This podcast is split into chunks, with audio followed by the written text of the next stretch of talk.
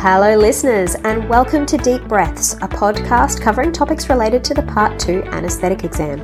I'm Dr. Kate McCrossan. And I'm Dr. Kate Steele. And today's episode is the second instalment of Catch My Disease, where we discuss airway management and infection control in the setting of the COVID 19 pandemic.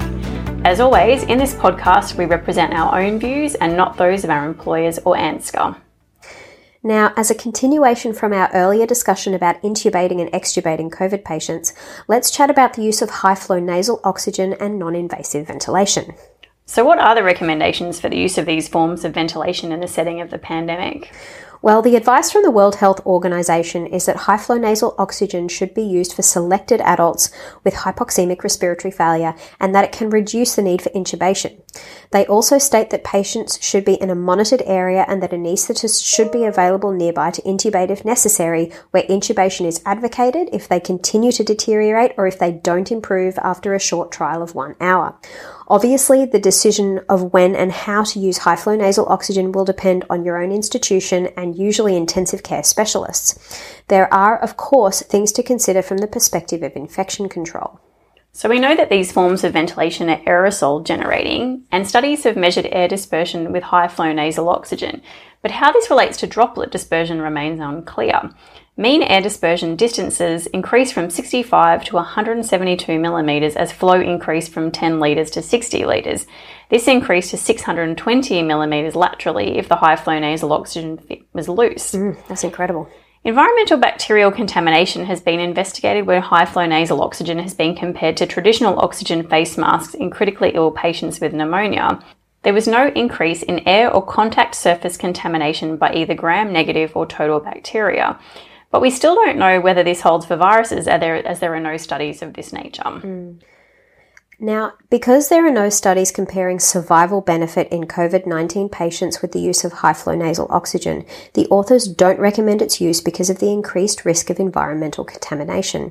Current World Health Organization recommendations state that high flow nasal oxygen should be avoided where airborne precautions and negative pressure isolation rooms aren't available. Now, what about CPAP? Again, there are limitations regarding studies looking at aerosol dispersion with CPAP, but here is what we know. Trials measuring air dispersion with full face mask CPAP show that it was negligible at both low, which is 5 centimetres of water, and high, which is 20 centimetres of water pressures.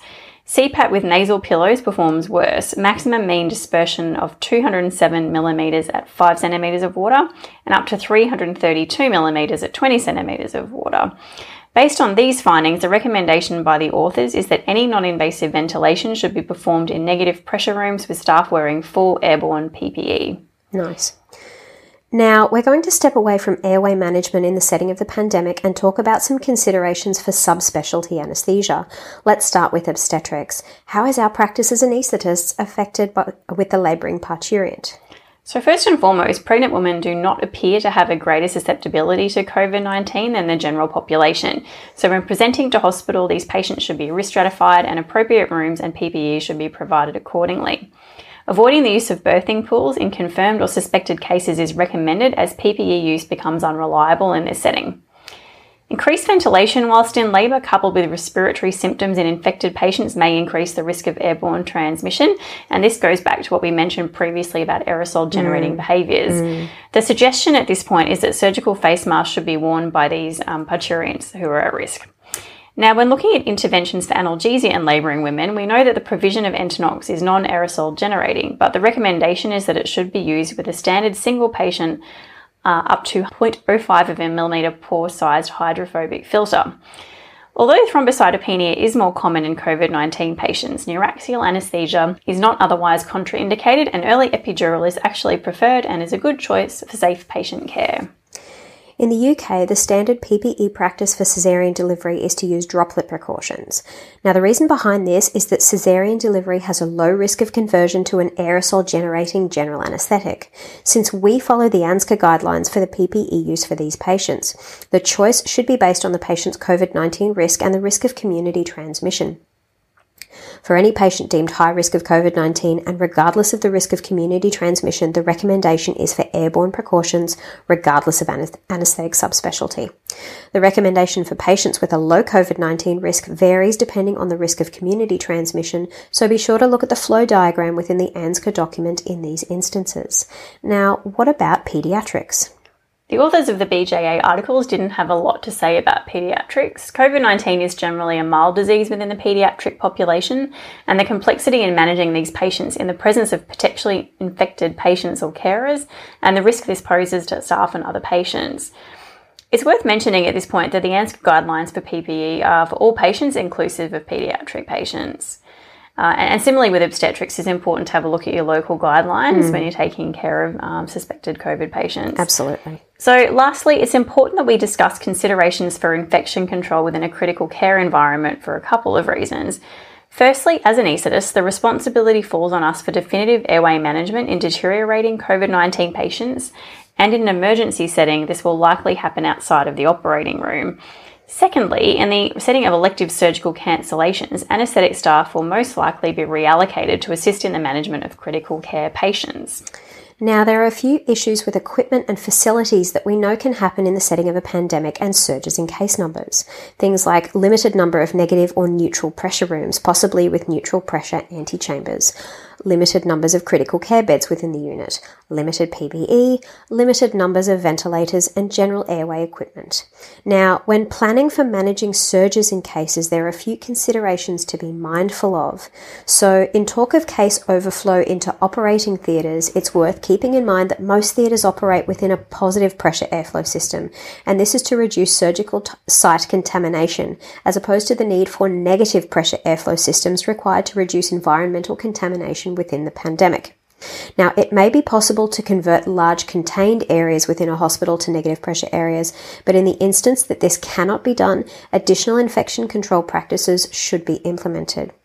PPE choice and use is now based on a risk stratified approach as opposed to a one size fits all approach from earlier within the pandemic. ICU supportive management is changing to a more adaptive approach, and this is in the setting of forthcoming trials looking at CPAP and non invasive ventilation and high flow nasal oxygen in the setting of managing COVID 19 patients drug and oxygen shortages. Now, the more oxygen hungry ventilatory strategies and increased ventilator usage can potentially reach the maximum flow rate through the vacuum insulated evaporators and oxygen stores, resulting in oxygen failure to the entire hospital. Now, this starts at the sites most distal to the regulator. This is limited only by reducing the number of devices that are pulling oxygen and using more oxygen efficient equipment.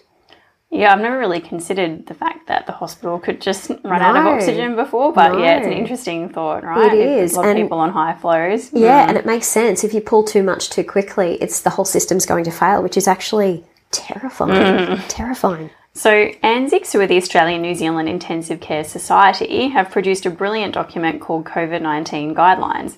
Be sure to see the link provided in the episode description. And it discusses nearly every aspect of pandemic planning with specific strategies that address critical care bed shortages, issues with PPE, staffing, and many other things. This document is absolutely worth reading. It's succinct, it's clear, and has a fantastic breadth of considerations for pandemic management. Look, the authors of the articles published within the BJA have done a fantastic job re- reviewing all the data out there about COVID 19 and relating it to anaesthesia, and we highly recommend reading these articles for a more comprehensive discussion on the issues faced by anaesthetists within the setting of the current pandemic. As I'm sure you're all aware, the information that we have about the virus and how it behaves is constantly changing, and the recommendations for anaesthesia and airway management may well change in the near future, so it pays to keep informed about new and important review articles and trials that may impact on our current management guidelines. So, at the end of each episode, we share something we've learnt this week in anaesthetics. Kate, what have you learned? well, I learned how to safely administer intrathecal clonidine. So, the situation was that I was providing anaesthesia for a robotic joint replacement in a patient having a spinal anaesthetic where I wanted an increased duration for my block. Now, our clonidine is preservative free and safe to be administered intra- intrathecally, and in a healthy and robust male in his early 60s, I gave 25 micrograms with 20 micrograms of fentanyl and and heavy bupivacaine. Now, something I noticed with this type of anesthetic was managing hypotension.